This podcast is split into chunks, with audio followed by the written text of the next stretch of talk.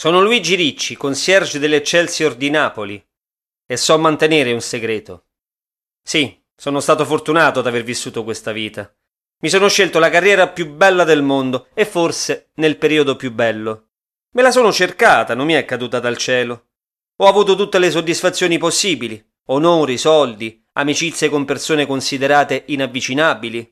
Un grande amministratore, imprenditore, un politico, dipendono da te perché tu conosci tutto di loro. Devi essere corretto, integerrimo, mica puoi ricattarli. E allora diventi un amico, una persona di cui fidarsi. Eh, ho visto iniziare la storia d'amore tra la cardinale e Squitieri. Sapevo, ma non dicevo nulla.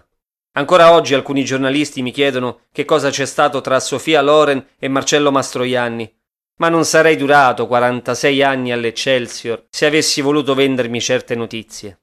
Quando hai la coscienza pulita, con alcuni clienti entri quasi in simbiosi, diventi come uno di famiglia perché sanno che sei depositario di mille segreti, ma sei una tomba.